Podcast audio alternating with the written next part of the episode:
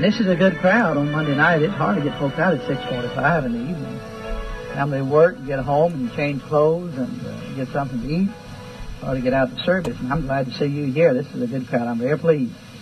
I'm glad it's not yesterday. It rained here yesterday. Did it rain where you live yesterday?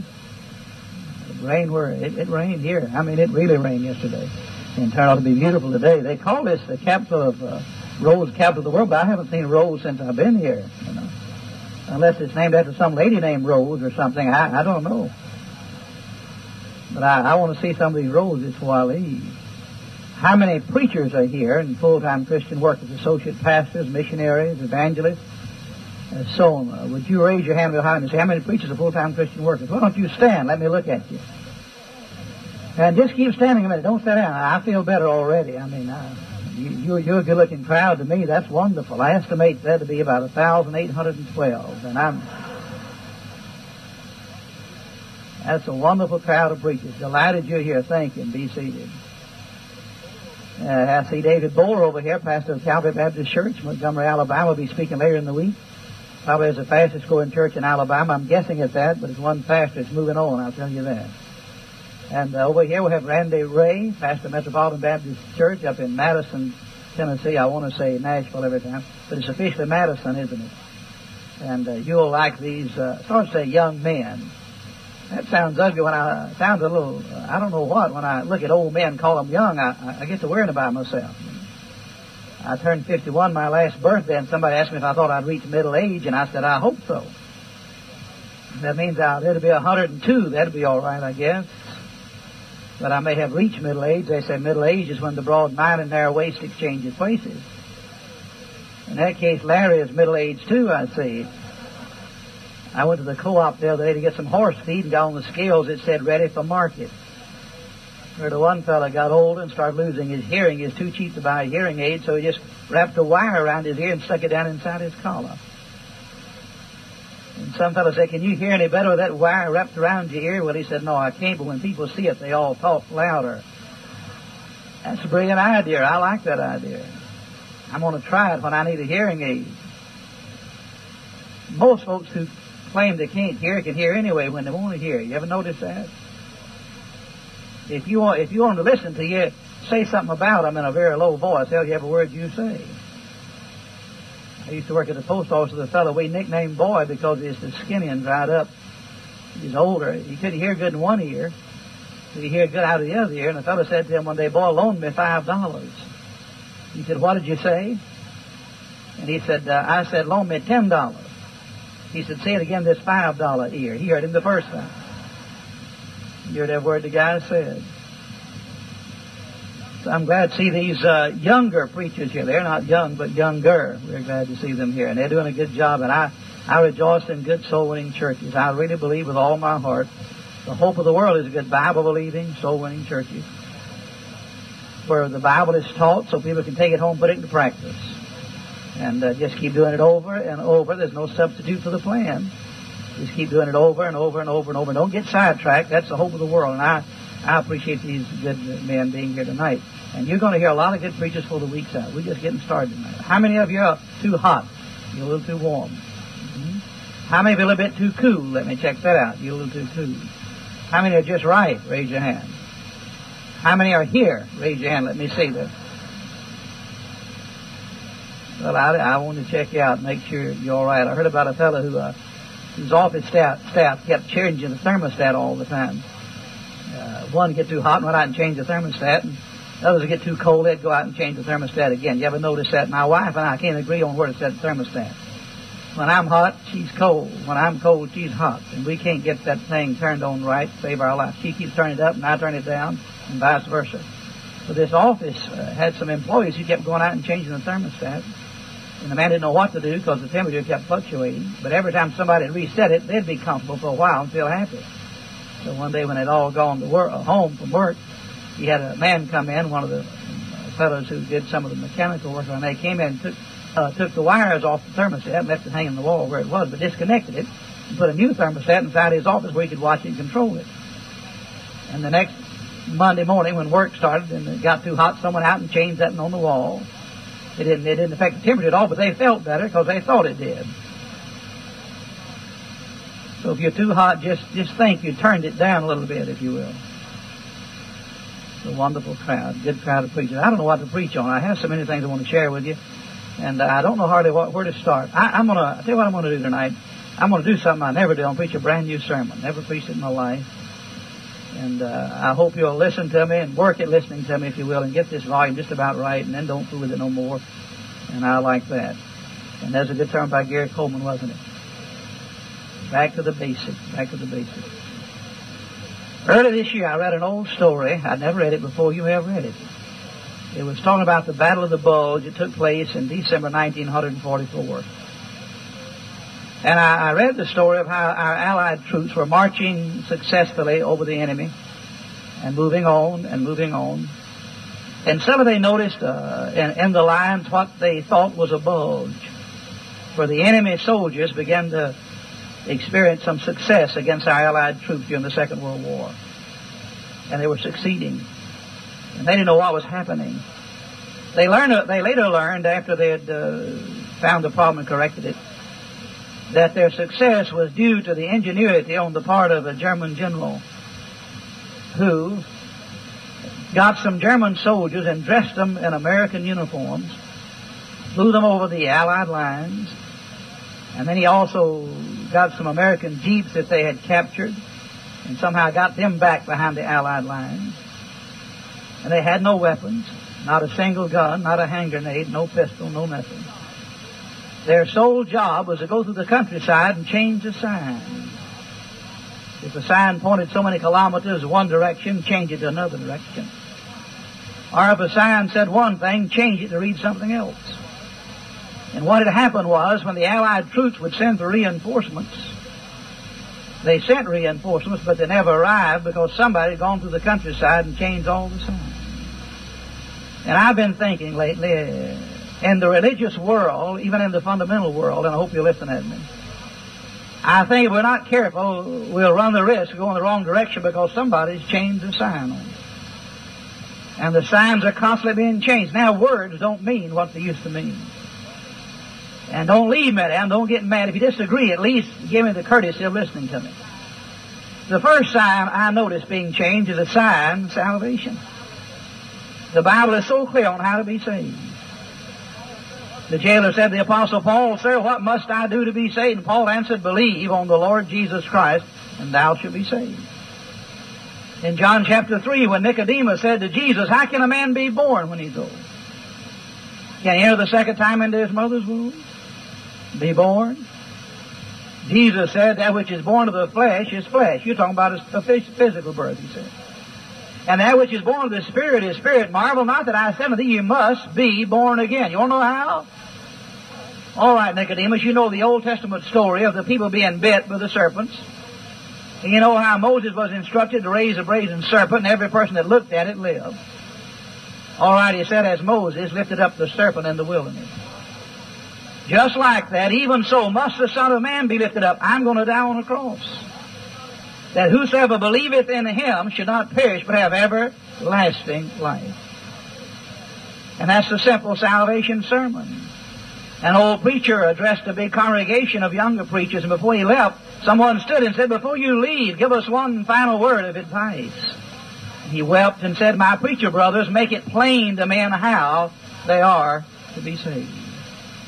We preach on the Great Commission an awful lot, especially in the missions conferences. But there's one thing I never hear emphasized when people preach on the Great Commission, and that's the word gospel. He didn't say go into all the world and preach, baptizing men in the name of the Father, the Son, and the Holy Ghost. But he gave them the specific message they were to deliver when they preached to people. Go into all the world and preach the gospel to every creature. If that is true and the Great Commission is given five times in the New Testament, then the most important message anybody can deliver anywhere in the world is the gospel message. When I started a church in Atlanta, Georgia, I had some preachers say to me, you need not try to build a church here. People are gospel hardened.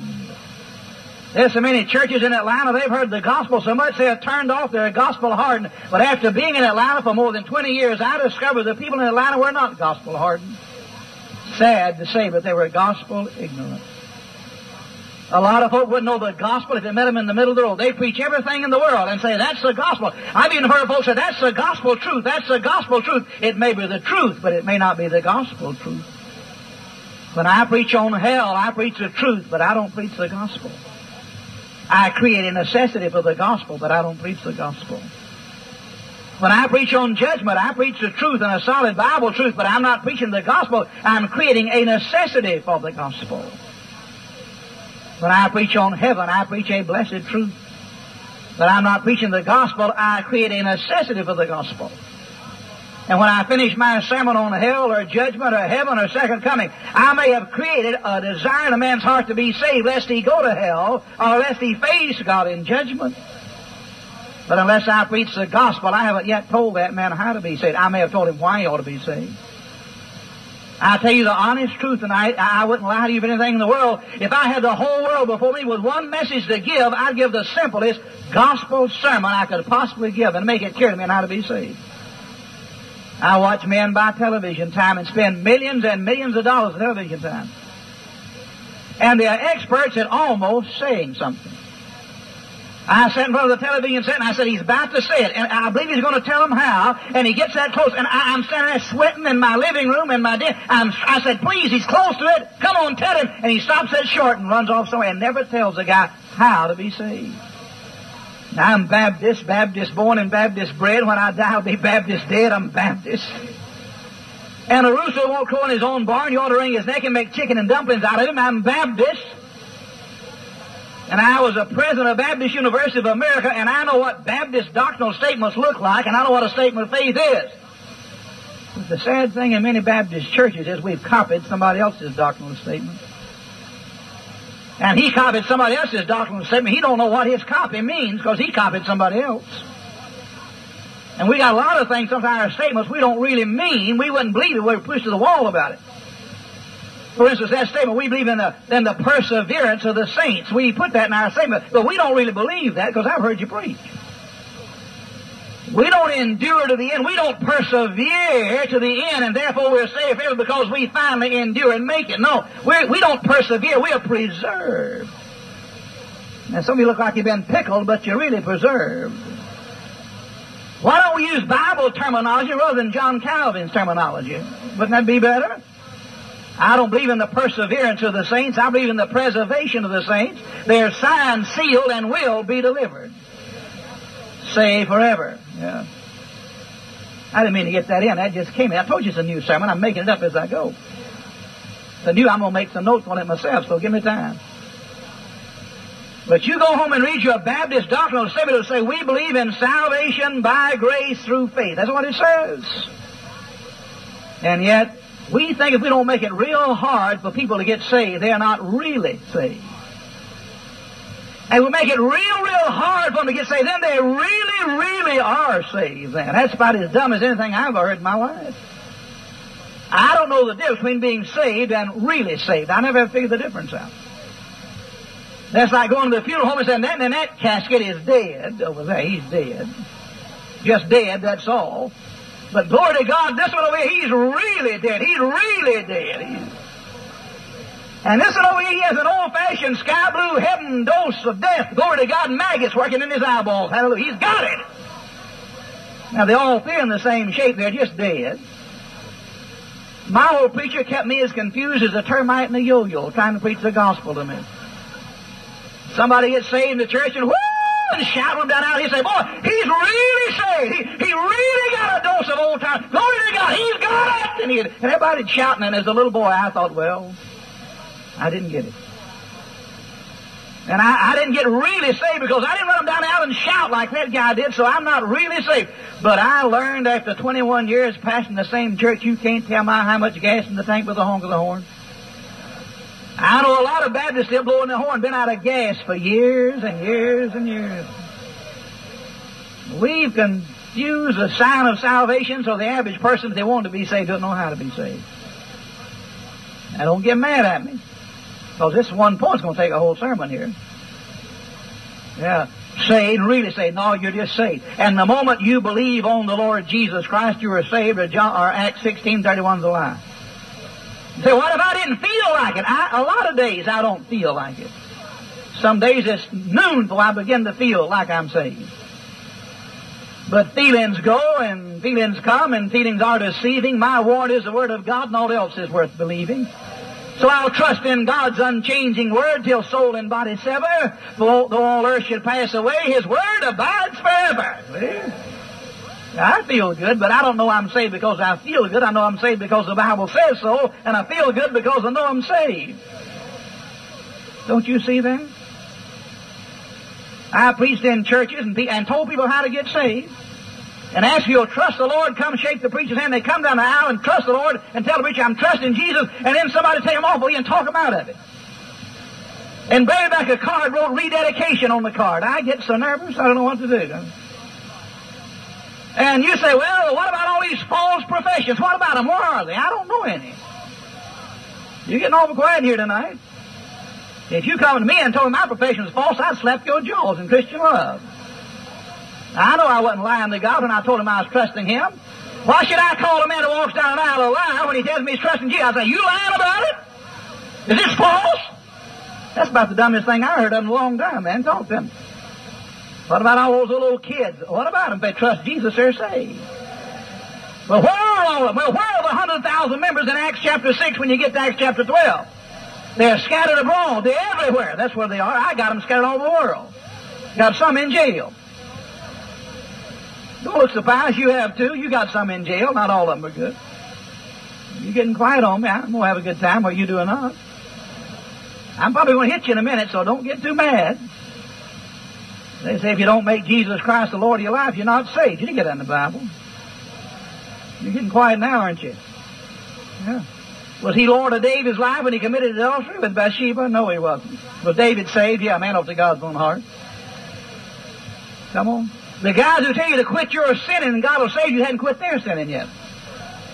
How many of you quit your sinning? You never have sinned since you've been saved. Raise your hand. I want to see the pin feathers on your back. If you haven't sinned since you've been saved, raise your hand if you're in here. I want to see you, dirty liar, you. Sure you sinned since you've been saved. Come on. How many think you might have sinned today sometime? Raise your hand real high and let's see how many sinners we got here. Yeah, I got a bunch of them. How many told a lie since you've been saved? Raise your hand. Don't lie about it again. Come on, get them up, all you liars. Keep them up. Keep them up. You've lied since you've been saved. Raise your hand. You know what you are? You're a liar. Keep your hand up. Keep it up, all you liars. And look around because those that don't have their hands up, biggest lies in the whole state of Texas.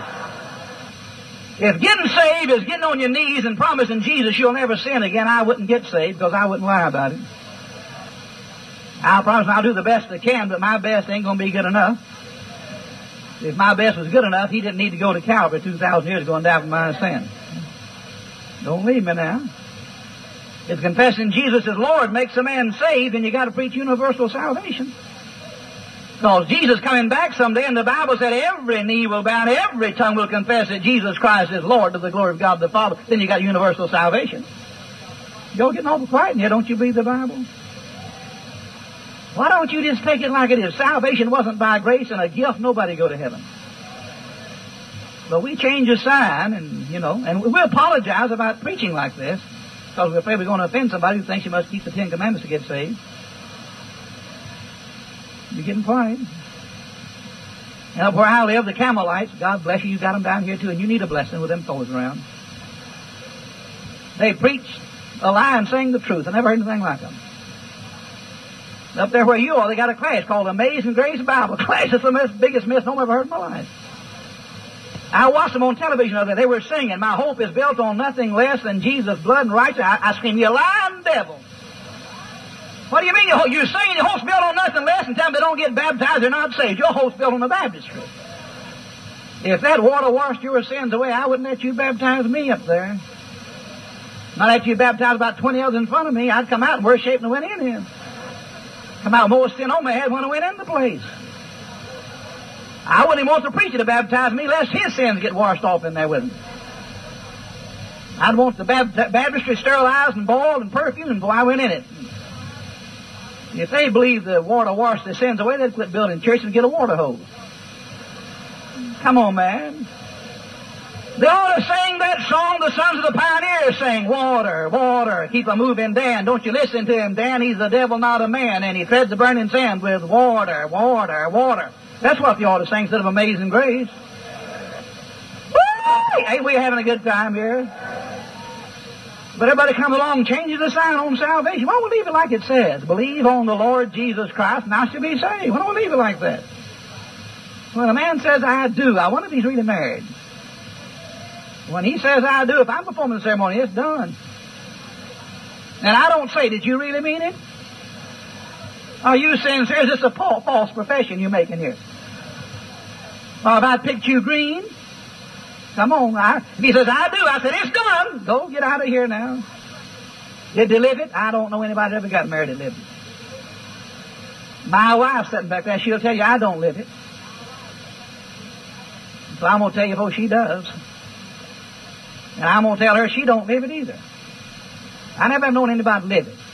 Everybody expected more of his wife than he got. And that was awful quiet because your wife's sitting next to you dirty coward.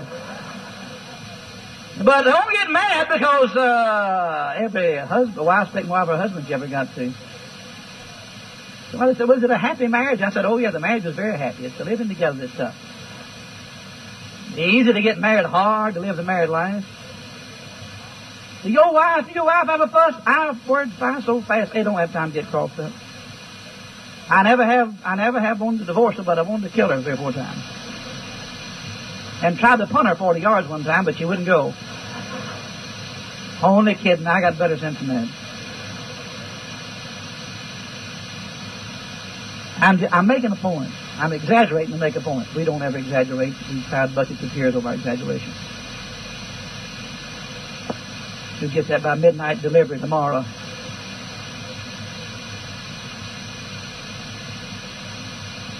Well, a man gets married, he says, I do. I never said, you mean that? Are you serious about that?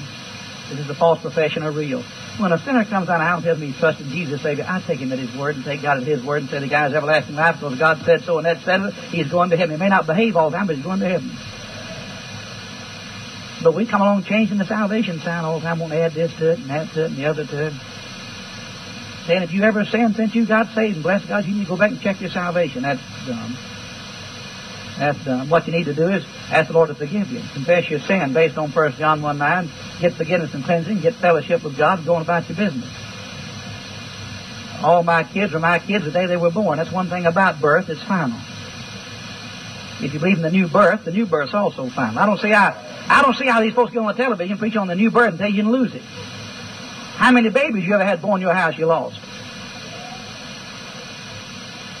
You can't undo birth.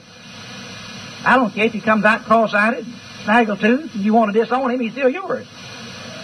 It's final, he belongs to you and your wife. Hey, your blood's in his body. Hmm? I'm worried because we keep changing the salvation sign. We're afraid if we if we say believe on the Lord Jesus Christ, somebody may say, well, that's easy believism. Well, you know what, so? I don't know what hard believism is. If you'll describe hard believism, I might understand what easy believism is.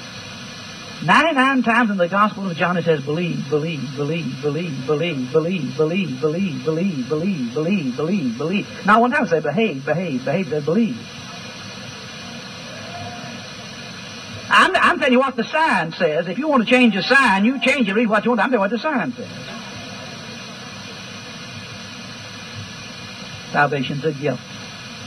I've heard men get up over a dead body and say, now Joe's gone on to his reward. And I know somebody, said, no, he's not gone to reward. He's gone to heaven. Heaven's not a reward. Heaven's a gift.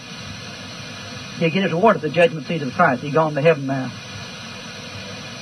Getting kind of quiet on me. Don't leave me. Yeah. I believe you ought to make Jesus Lord of your life and surrender to Christ and do right and be a good spirit-filled Christian. But you don't do that stuff to get saved. You believe on the Lord Jesus Christ to get saved. And you live right because you are saved. If You don't live right, God will chastise you. Don't confess your sins to get forgiveness and cleansing. That's clear as a bell in the Bible. But I got some more signs I want to talk about. I like this sign. Because I think if there's ever been a need in America, it's a need that preachers go to the pulpit and preach the gospel for a kingdom. Clear as a bell and tell folks how to get saved. I know when I go to churches, people are hungry to get saved. I'm not bragging. We had 684 saved in one service this year. The next Sunday had 120 something saved one single service. Not bragging. But most people are like the fellow, you believe you told about him just now. Said, no, ever told me that before.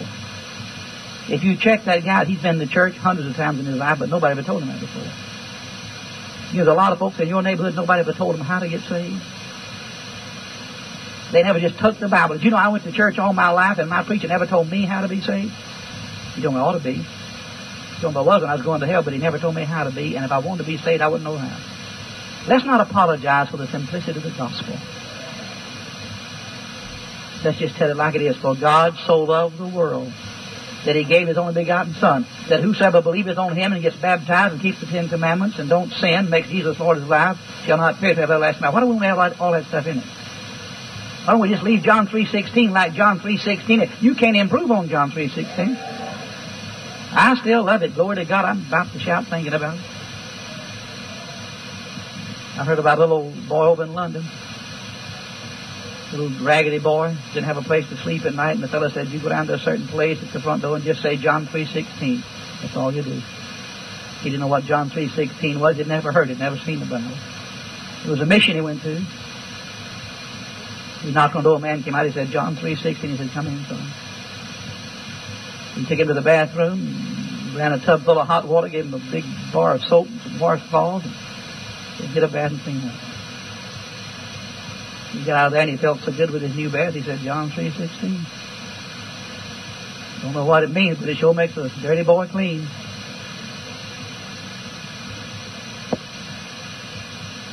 And he took him into the dining hall and sat and put a big hot bowl of soup in front of him, some bread and butter, some jam, a big glass of milk.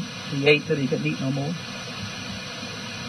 The man walked away and he rubbed his little mouth off the crumbs from it and said, John 3.16. I don't know what it is, but it sure makes a hungry boy full.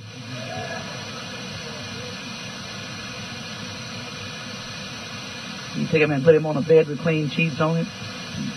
Just when he went to sleep, he looked up to the ceiling and said, John 3.16. I don't know what it is. But it sure makes a dirty boy clean, makes a hungry boy full, and sure makes a tired boy rest good. Yeah. Well, I know what it means. I mean, it means God loved me and you so much that He took our sins and put them on Jesus 2,000 years ago and punished Jesus in our place to pay the debt we owe and tell us we just believe on Him, we have everlasting life. And I'm going to stick with it. Now, you can change if you want to, I'm going to stick with it. We could have revival. We start preaching salvation by grace through faith again, like the Bible says. I won thousands of people to Christ that never joined my church. Were they really saved? Yep, they were saved. We don't have any unreally ones. All of them are really ones. People ask dumb questions, don't they? Like a guy building a new building. The fellow said, well, I see you put up a new building, aren't you? Well, they said, yeah, we don't put up any old ones. We just put up new ones.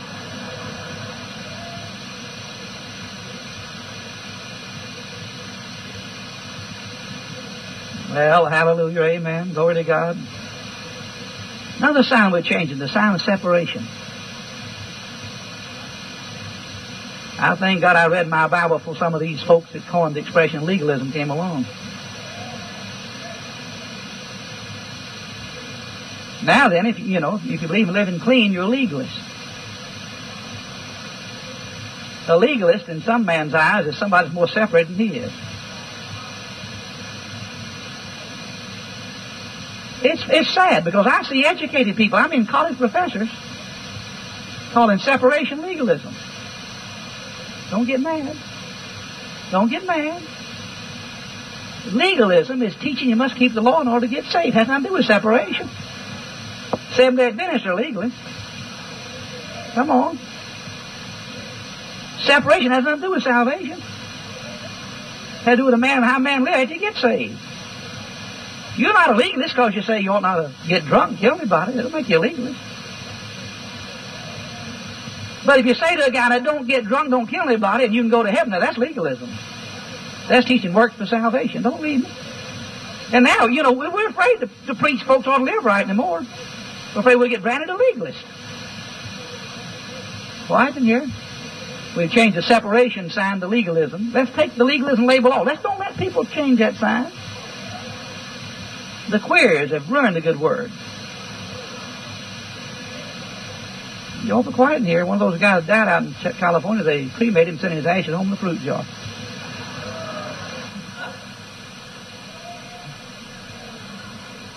They have stole the word gay from my vocabulary. You can't even say gay anymore. You say, well, he's, you, the kid looks a gay. Oh, I don't mean that. You can't even use a good word anymore. They've ruined it. Next time a guy says, you so-and-so's a legalist, say, now you're lying about that or you're dumb, one or the other. Or you slept too long on one side and your brain's tumbled out your ear. Something happened to you.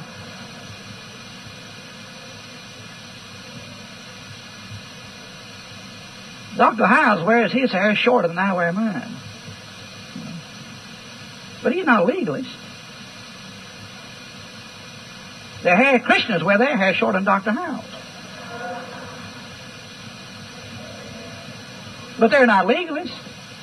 I know a bald-headed modernist who believes doesn't believe in the virgin birth. It looks like his neck's blown above. He don't have a hair at all.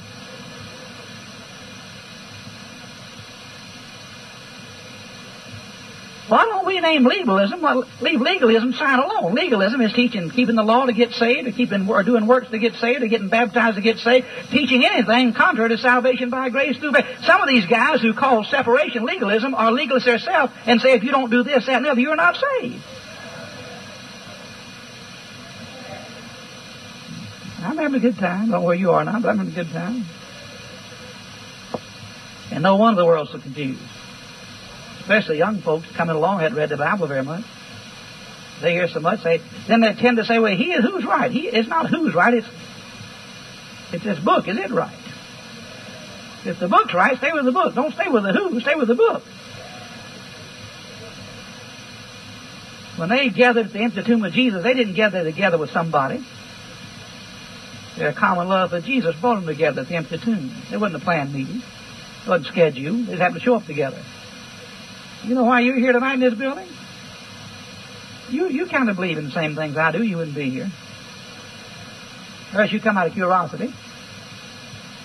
And we're tanning your hide right now.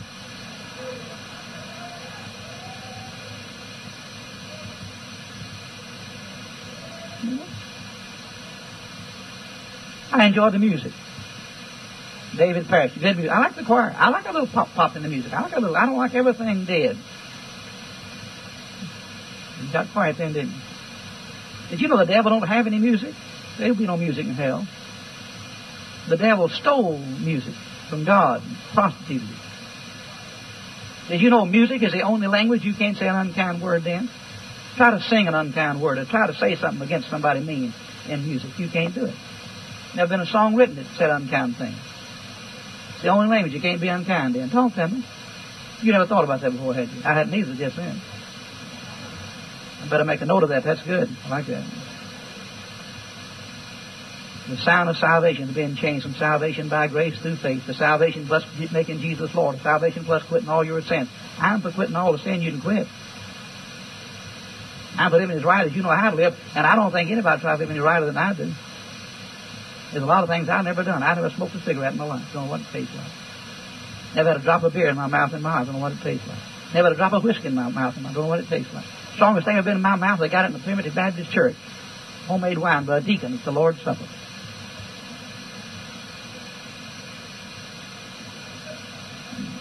Don't get mad at me, but that's where I got it. Burned my tongue off. I said, Lord of mercy, what did they put in this juice? The hottest stuff I ever had in my mouth. One time I won't spit in the church.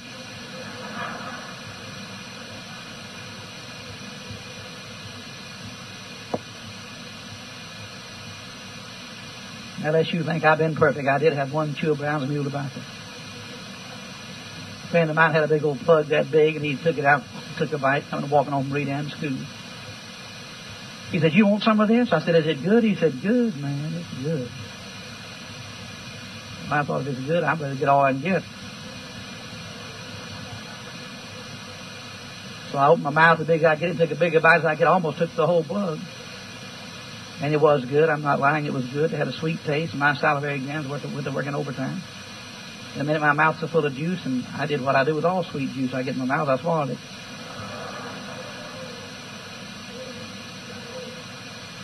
I swallowed four or five times, and I began to veer off to the right. I couldn't go left. And I looked over at him. I said, "Come get me. I can't come back." He laughed and let me just go. I just kept going to right. I lost my left landing gear. I just kept going right. Finally, I couldn't stand up. I fell down. And when I fell down, the world turned upside down. And I held on to clumps of grass with my hands and please, I said, please God, don't let me fall off the world. If you won't let me fall off the world till it gets back up right, I never will chew no more brown mule long as I live. And I never did. But Beech-Nut, that's a different story. No, that's all I ever had, that one big bite of brown mule. Like to kill me, that old mule kicks. Somebody say, can you chew tobacco and go to heaven? Yeah, but you have to go to hell spit.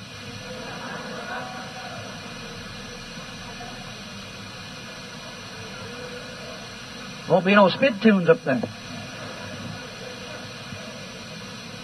Oh, we're having a good time. This is a sword conference, isn't it? Well, this sword I'm preaching right here, this is the sword. The sound of salvation has been changed. The sound of separation has been changed. Maybe some of you don't practice as much personal separation as somebody else does, but you're wrong to criticize the other guy. If the guy's going overboard, I'd rather see him go overboard in the favor of right than the favor of wrong.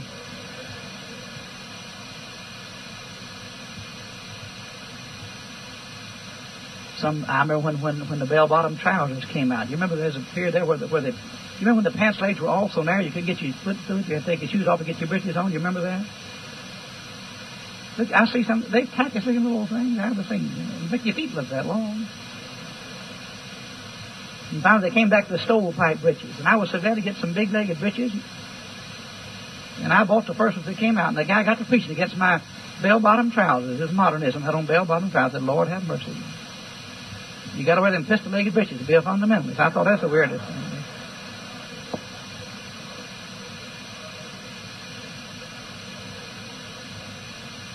Colored shirts came out. And somebody said to Dr. Rice, Dr. Rice said, I think that's worthy wearing that red shirt. Dr. Rice said to me, he would really have a pity to see my underwear. You got some kind of underwear on too back there?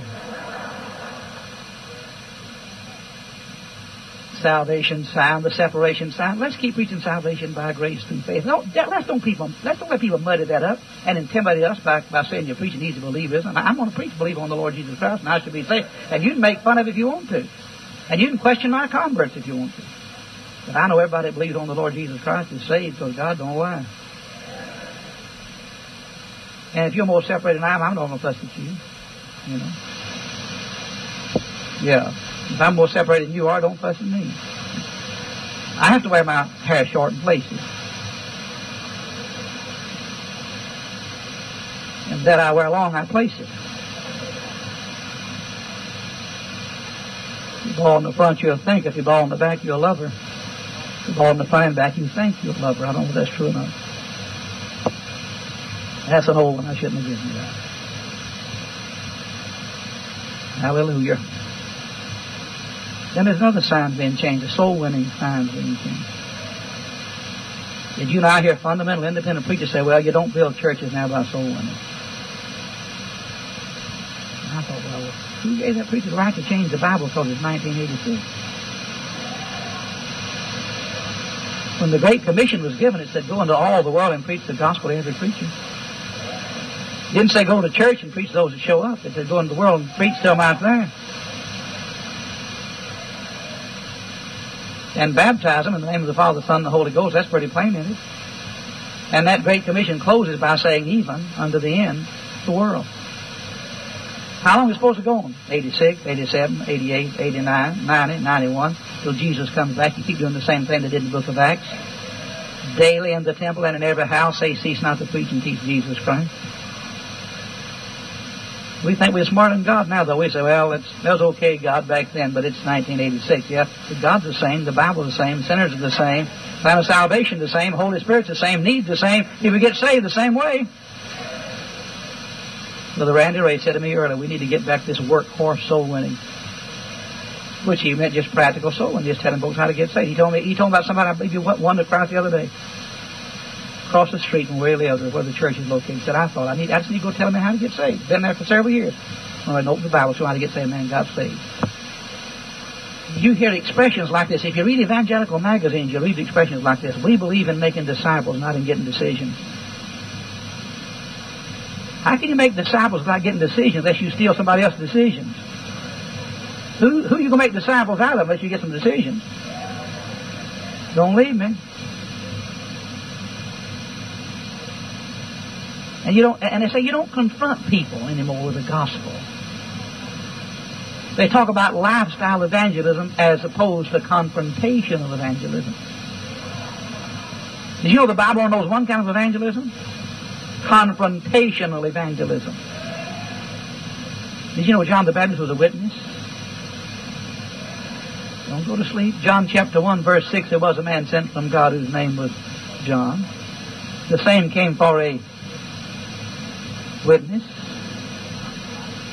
He was not the light, but came to bear witness of the light that all men through him might believe. How did he witness? With his lifestyle? Walking around town grinning like a possum? With honey and grasshoppers hanging out of his beard and the leather girdle on? How many folks would say, John, you got something I ain't got. Tell me how to get saved. They had to put a white jacket on him, him with the insane asylum. But now then, you know, they say, well, don't confront people with it. Just, just live it before them. I pastored a church for 21 years. We had people saved, baptized every service I was every Sunday I was there. Not one of them was one because I walked around in front of them trying to be a good Christian. Though I did try to be a good Christian, but they were one to Christ because I opened this Bible and showed them how to get saved. It doesn't say go into all the world and demonstrate your good lifestyle.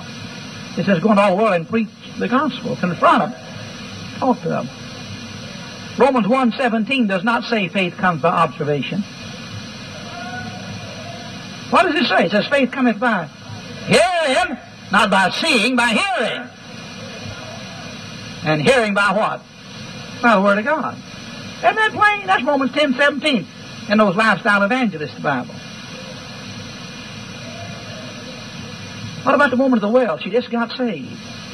Been married five times to a man who wasn't her husband. She'd have been baptized, capsized, or Simonized. She didn't know a from a participle.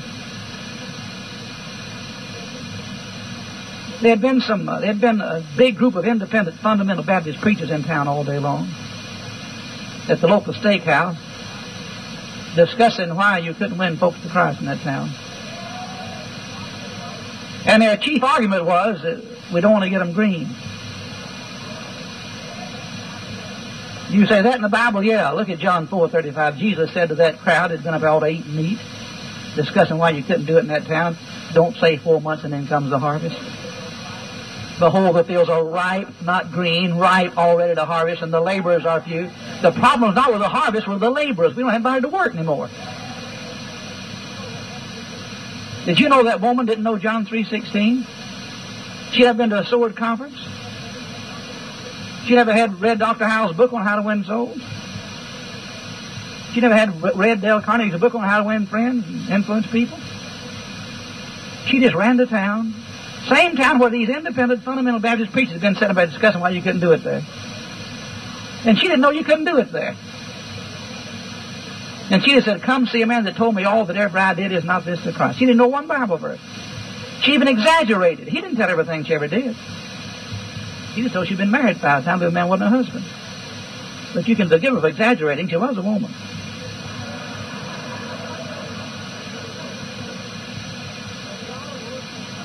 But God overlooked her exaggeration. And you know what the Bible says? Many in the town. What's the next word? Believe. Oh. Oh, that's funny, isn't it? Believed on him because of her testimony.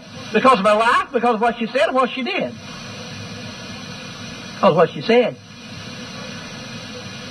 And what did they do? They believed, made Jesus Lord of their life, and got baptized, and kept the Ten Commandments, and started tithing. No, they just believed. That's all they did. But they saved what the Bible says.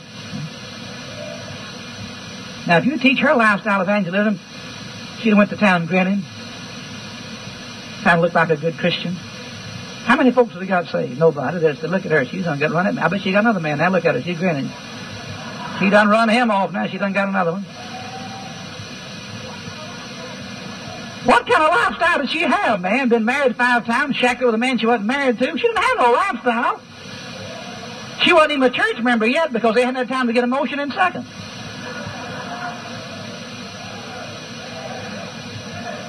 That's the book. That's John chapter 4. That's in the Bible. You know it's in the Bible. You wouldn't remember. You, you, you're not going to about about running around grinning. Jimmy Carter was born grinning.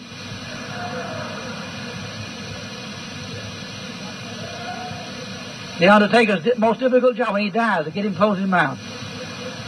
They'll take ten tubes of glue to get his lips steady together.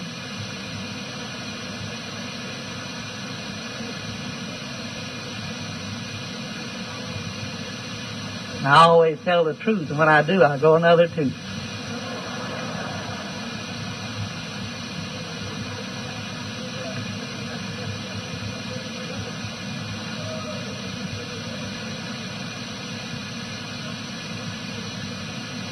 What's the soul winning sign say in the Bible? Psalm 126, verse 6 He that goeth forth and weepeth, bearing precious seed, shall doubtless come again rejoicing, bringing him. Why do we want to leave that and go to somebody else's method when this is a Bible program? You know what these conferences are about? It's about getting us back to the Bible program. Just being serious with God and serious with the Bible. That's all.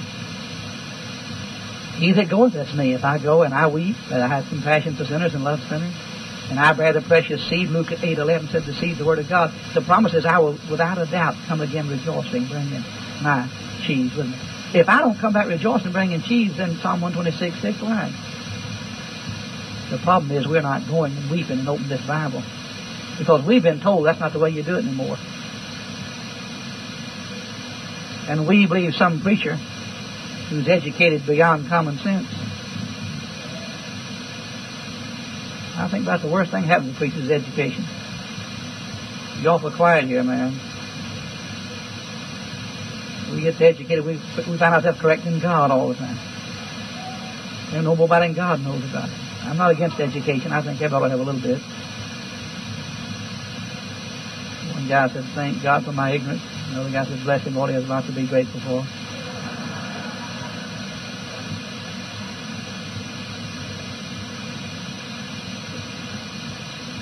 He changed the salvation sign. You think it's too easy to tell a man Jesus died for him, trust Lord Jesus Christ, believe on the Lord Jesus Christ, and I shall be saved. So we won't add all this other stuff to it. He change the separation sign, then that's legalism. Try to discourage people who try to live separated, clean lives.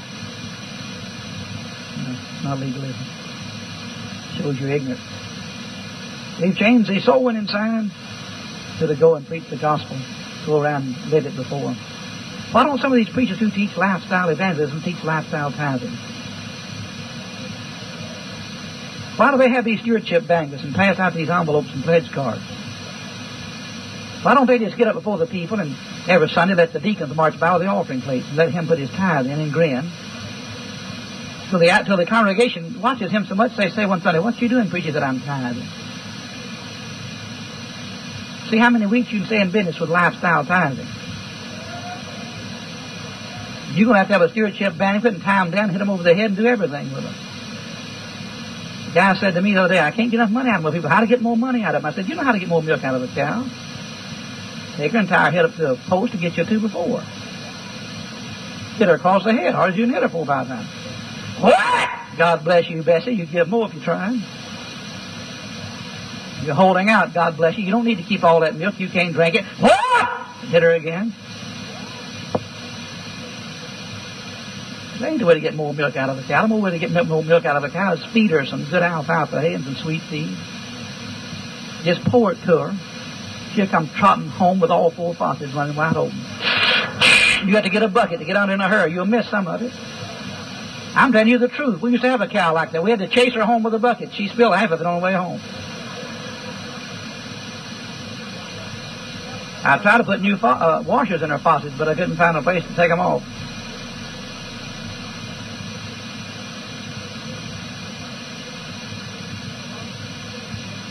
And you know what? If you'll pet old Bessie across the back and say, God bless you, Bessie, you're the best cow in Texas, be sweet to her. She'll sleep on her back so the cream will be on the top in the morning.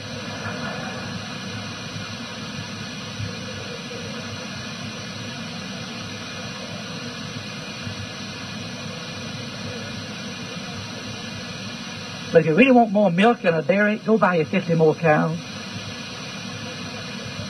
If you really want more money in the offering plate, go win you 50 more sinners to Jesus and get them down the aisle. If that ain't enough money, go get you 50 more and get them down the aisle and teach them how to tithe. You, you might want a, you might want a cow out there that gives several gallons a day. Well, in my case, most of my cows gave a cupful. But I tagged on to one or two to give a bucket full every once in a while. Yeah. Sound about soul winning has been changed. Why don't you teach lifestyle baptism? So tell him man he ought to get, don't confront him and say you ought to be baptized now since you're saved. Just let one of the deacons baptize you every Sunday. You just, you just demonstrate through your lifestyle that he ought to do something. And after a while, when they baptize you so much, you slow till you look like a prune. Maybe somebody run up there and say, what are you doing? You said, I'm getting baptized. Said, I get baptized? Well, you said, if you want to, you beg me, we'll let you get baptized. That's dumb, ain't it? You know why you teach lifestyle evangelism? Why people teach? They're just lazy and don't want to work and don't want to go see people because the hardest work in the ministry is knocking on doors and trying to get people to get saved. That's the hardest work. It's easy to go to the platform and preach like I'm doing right now because you like to hear the amens that I'm enjoying. And you like to have people pat you on the back. There's a good sermon. I enjoy it. But when you want a soul to Christ out there at the bus stop or on the back alley and some poor little shack, nobody's going to pat you on the back and brag on your back there. But heaven looks down and sees you and that little fellow to Christ over there. And they have old-fashioned Nazarene Pentecostal Baptist slobbing running pits and kick up gold dust up in heaven and shout when you get somebody saved. Let's change that soul winning sign back. What do you say? These dirty crooks gone through the countryside changing the signs on us. No wonder we go in every direction. Let's change it back to go into all the world and preach the gospel. Let's change it back to he that goeth forth and weepeth, bearing precious seed, shall likewise come again to rejoice and bring in sheep. Let's change it back. And when they say lifestyle, you say, oh, no, no. Faith comes by hearing, not by observation. Was John the Baptist a lifestyle evangelist? He was a witness, a witness, a witness. Keep reading John chapter 1, see witnessed. Down in verse 23, he said, I'm the voice of one crying in the wilderness. He didn't say, I'm the life of one demonstrating in the wilderness. Let's take it like it says it. I'm the voice of, you know what I am? I'm the voice of one. You know what? David Bowley's the voice of one. You know what, brother? Randy Ray's the voice of one. Gary Coleman's the voice of one. Larry Norrell's the voice of one. Dear brother Pringle's the voice of one. You're the voice of one. Everybody here's the voice of one. That's all you, the voice of one. And you know what you ought to be doing? Crying in the. You know what you ought to be crying? Jump down six verses and see what John cried in verse 29. Behold the Lamb of God that takes away the sin of the world. Behold him means look at him, trust him, depend on him. Look to him. I don't know what it is. We think we ought to change. Everything else changed. You know, they changed tithes. I threw away my wife uh, this week. I went through my closet. I, we must have took out, I don't think I'm exaggerating when I say four or five hundred times. I didn't count. I never seen so many tithes. They're wide enough. You could make a quilt out of three of them. Several I dropped food on. I told her to put them in the refrigerator. We'd make some soup out of them. Don't know what kind of soup it'd be, but we could name it some kind of new name and sell it, can it? Styles change. Price of gasoline changes. So we feel Lord change the church program. Everything else changed. But no, let's stay with it. Malachi 3 6, God said, I am the Lord thy God, I change not. Therefore, ye sons of Jacob are not consumed. Mm-hmm. I am the Lord thy God which brought thee up out of the land of Israel. James chapter 1, all good and perfect gifts comes down from the Father above in whom there is no variableness. You ought to say that slow to yourself sometimes. In whom there is no variableness. He never varies in one iota. Neither shadow of turning. What a statement. Let's get back to the old book. What do you say? Let's get back to being salvation by grace. Let, let's get back to saying separation is one thing, legalism is another thing. Don't get them confused. Let's get back to going to soul winning like the Bible says instead of, instead of following all this lifestyle stuff. I believe in living a good life. And it backs up your testimony and people will listen to you better if you live it yourself. But you can't live it long to get anybody saved because faith cometh by hearing and hearing by the word of God. You got to tell them how to get saved. It pleased God by the foolishness of preaching to save them that believe, not by the foolishness of observation. Need I keep driving that point home because I got another sign I want to change here watch with. Because the Pentecostals about ruining this sign. It's the Spirit-filled life sign. And most Baptists have heard so much erroneous teaching about the Spirit-filled life that they, if anybody says Spirit-filled, they jump about two miles. Here's them to death. But the Holy Spirit's the best friend you ever had. He's your constant companion. You're out of business without him. So what happens? PTL Club comes along. Don't get mad, Pentecostal friends, and lose your religion.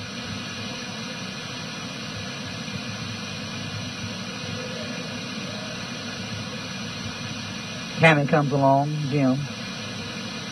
They put up a new sign, grin, and say, the baptism of the Holy Ghost with the evidence of speaking in tongues. That's not in the Bible. That's not even in the PTL Club Bible.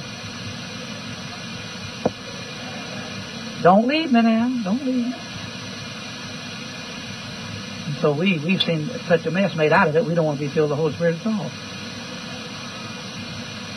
Not but one church in the Bible spoke in tongues, the church at Corinth. And it was not a spiritual church, it was a carnal church. 1 Corinthians 3, chapter 3, verse 1, Paul said, Brethren, I cannot speak unto you as unto spiritual, but as unto carnal, as unto babes. I fed you with milk, not with meat, because hitherto up to now you we're not able to bear it, neither yet now you're able. For you're carnal and walk men, wherein there's strife and division among you. One said of Paul, one said of Apollos. What's all, what's all about? They're carnal, they're fleshly. Keep reading the book of 1 Corinthians. You'll find them committing adultery with their own stepmothers. You'll find them taking you out of the court. You'll find them eating meat sacrificed to idols. You'll find the women running the church in chapter 14. And he says, the women keep silent in the church. You take them now, the tongue's moved to die tomorrow. I guess I made a lot of enemies tonight, but I'm having the most fun. Nowhere does the Bible say when you feel the Holy Ghost you'll speak in tongues. That's not in anybody's Bible unless they wrote it in there. Luke chapter 1, verse 15 and 16, speaking of John the Baptist, says, He shall be great in the sight of the Lord. And he shall neither drink wine nor strong drink, but shall be filled with the Holy Ghost even from his mother's womb. If you got to talk in tongues as an evidence, can you visualize John being born before they cut the umbilical cord? He said, oh, they said, he's got it, he's got it, glory to God, he's got it. Can you visualize such a thing? He was filled with the Holy Ghost from his mother's womb. I didn't write it. I'm just saying what it says. If you don't like it, tear it down and tell God you don't like it. That's what it says in Luke 1.15. The kid couldn't talk till he was a year old, let alone in tongues. I got a boy can't speak English yet. He speaks hillbilly. Was and get and fix and y'all about to and all that stuff. If he ever masters that tongue, I'll be happy, let alone another tongue.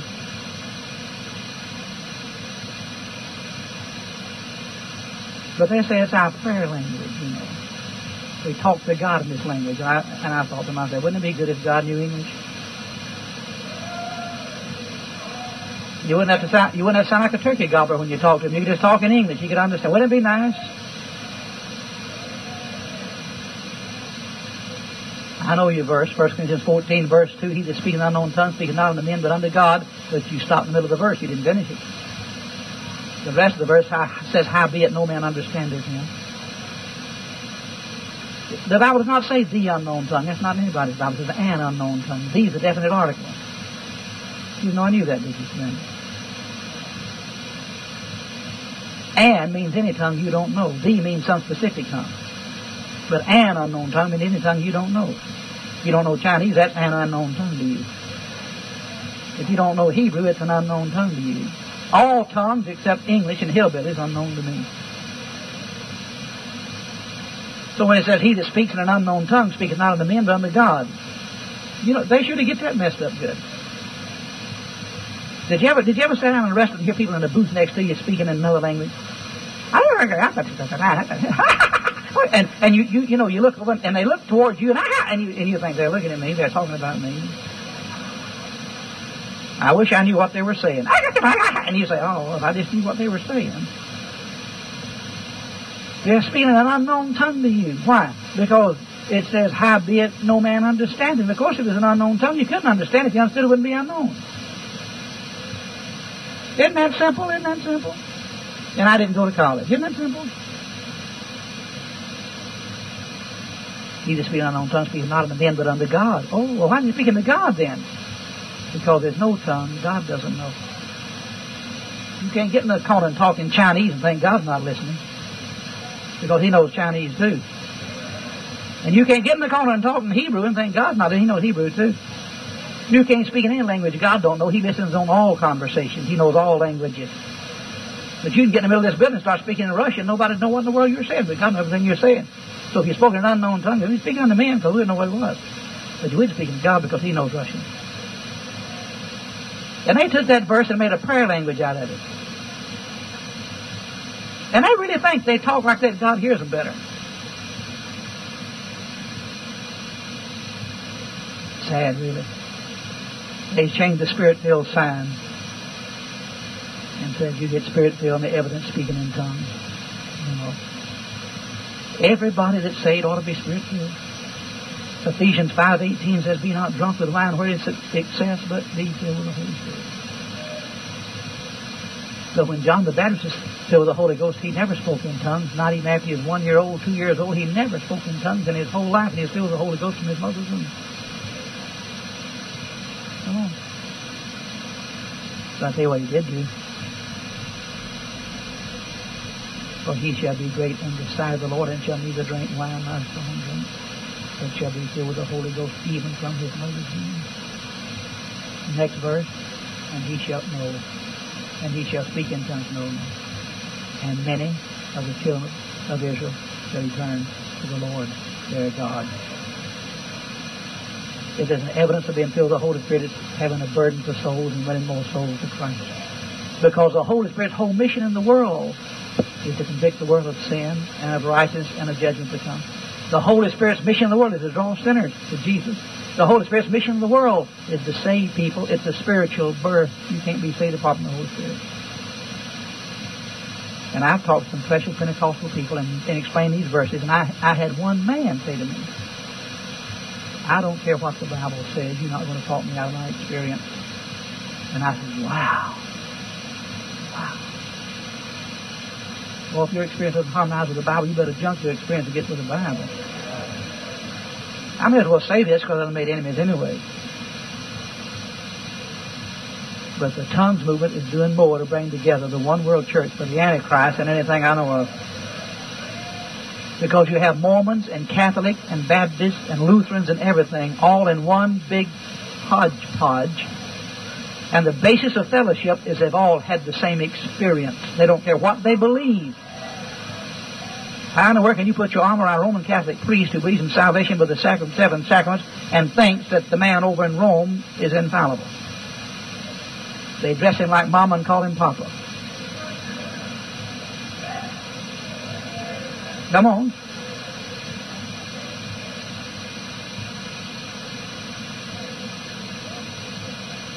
And let a Catholic believes in mortal and venial sins and purgatory and limbo. Limbo is a place where unbaptized infants go, just in case you didn't get baptized. That's where the Church of Christ got baptized in regeneration of the Catholics. Well, you got it too. You got it. With me. I just throw that in. Didn't have. That's, this is all my notes right here. Didn't have notes. I don't even need them because I'm through with them. Yeah. You, they get together with Catholics, believe in baptism regeneration. Think that the little baby dies before he gets baptized, he goes to limbo because he hasn't been baptized, he can't go to heaven. So when they baptize him, he saves him, he gives him the spiritual birth, so he calls him Papa or Father the rest of his life because he's a spiritual father. That's why the Bible said, call no man Father. Hmm. Only one Father, the Father in heaven. Kind of quiet here. You say you're mad at everybody, just about everybody. I'm getting mad at the rest of them. You know why I'm mad? Because people have been changing the signs. And they got the world confused. Oh, let's leave the signs like that. You know why the German soldier had a measure of success at the Battle of the Bulge? Because somebody got behind the lines and went around changing the signs. I can't speak on the rest of these signs that have been changed. But I wish I could. There's more of them. The fundamental signs change. We've given a total new definition of fundamentalism. So it now includes evangelical. Don't leave me. Dr. John R. Rice was a member of the National Association of Evangelicals, the NAE. And he left it because they wouldn't take a strong stand on separation and believe in ecumenical evangelism, putting Catholics and Mormons and everything together. An evangelistic effort to get people saved, claiming that the end justifies the means. Dr. Rice said that ain't right. He stood up against it and fought it in the early 50s and 60s. Lost thousands of subscriptions over it, but thank God he didn't count any lost. He knew what was right and he said what was right. If evangelicalism was bad when Dr. Rice pulled out of it, it's worse now. We changed the fundamentalist sign and we use the word evangelical and fundamentalist synonymous. They have two different words. An evangelical may believe in all the fundamentals of the faith, but he doesn't believe in ecclesiastical separation. Billy Graham believes in all the fundamentals of the faith. But he doesn't practice ecclesiastical separation. You're getting quiet in here now. So he yokes up with unbelievers. He puts his arm around a Catholic priest and calls him his dear Christian brother when he knows, if he believes the Bible, that he's not saved that he's trusting the seventh sacrament. He hasn't got the last rites yet and may not get them. If he misses one sacrament, he's going to be in bad shape. Going to get all seven funnels.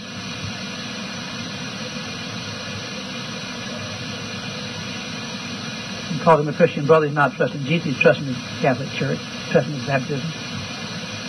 Christian brother. Now then, Francis Schaeffer writes a book on the great evangelical disaster. He's right, isn't it, disaster? But he, but he never told what caused the disaster. The disaster is, he says, some of our young evangelicals are denying the virgin birth. Some of our young evangelicals are now denying the verbal inspiration of the Bible. Poor fellow couldn't see why they did it. I'm not fussing, but he couldn't see why they did it. What happened? They yoked up with people that spit on the Bible and laughed at the virgin birth and, and, and raised these young evangelicals around, around people that spit on the Bible. And they, they found out these guys that didn't believe the Bible were were nice fellows. They weren't mean like I am. Come on. And they fell in love with these guys. And then he gave an intellectual argument as to why Jesus could not have possibly been virgin born. It's a bio- biological impossibility. And he raised him around these turkeys. And these turkeys then taught him to believe the Bible's not the Word of God. And now they're, now they're decrying the great evangelical disaster and they don't know they created it. Because first generation new evangelicals joking up with unbelievers produced a second generation of new evangelicals who became unbelievers. You don't put a well man in the hospital room with a sick man to get the sick man well. If you put a well man and a sick man in a hospital room, it doesn't equal two well men but two sick men. You don't put a skunk in the living room with a bottle of perfume to, to make the skunk feel, smell better. The result will be the perfume will smell worse. You don't level up, you level down. We may be broad in our base, but we're sure getting a lot more shallower every time we get broader, we get more shallow. The fundamentalist, somebody believes the Bible is the Word of God, believes in the fundamentals of faith, and he believes in ecclesiastical separation. He does not yoke up with unbelievers knowingly. He does not call a man that spits on the virgin birth a Christian brother. Kind of quiet. But I threw my signs away. But the signs are being changed. Every one of these points deserves a well-developed sermon that's taught, and I've just quoted scripture by memory. I haven't been able to give it to you. There's so many signs being changed, but I thought somebody ought to say something about it. I thought somebody ought to say, hey, tell folks you're saved by grace through faith again. I think somebody ought to say, hey, it's right to be separated and live right. You're not a legalist because you want to live clean, right? I thought somebody would say, hey, the way to get build churches is go back to soul winning, go and tell folks how to get saved when folks to Christ. I'm not mad at anybody. But I do love God and I do love this book and I love what's right. And I think President Reagan has been quoting Edmund Burke for the last week. He's quoted him five or six times. He watched the president on television. One of the famous quotes he's used this week over and over again is all that's necessary for bad men to succeed is for good men to do nothing. And while these people change all the signs, and we know they're changing, we know it's wrong, if we just sit by and let them change and don't ever say anything.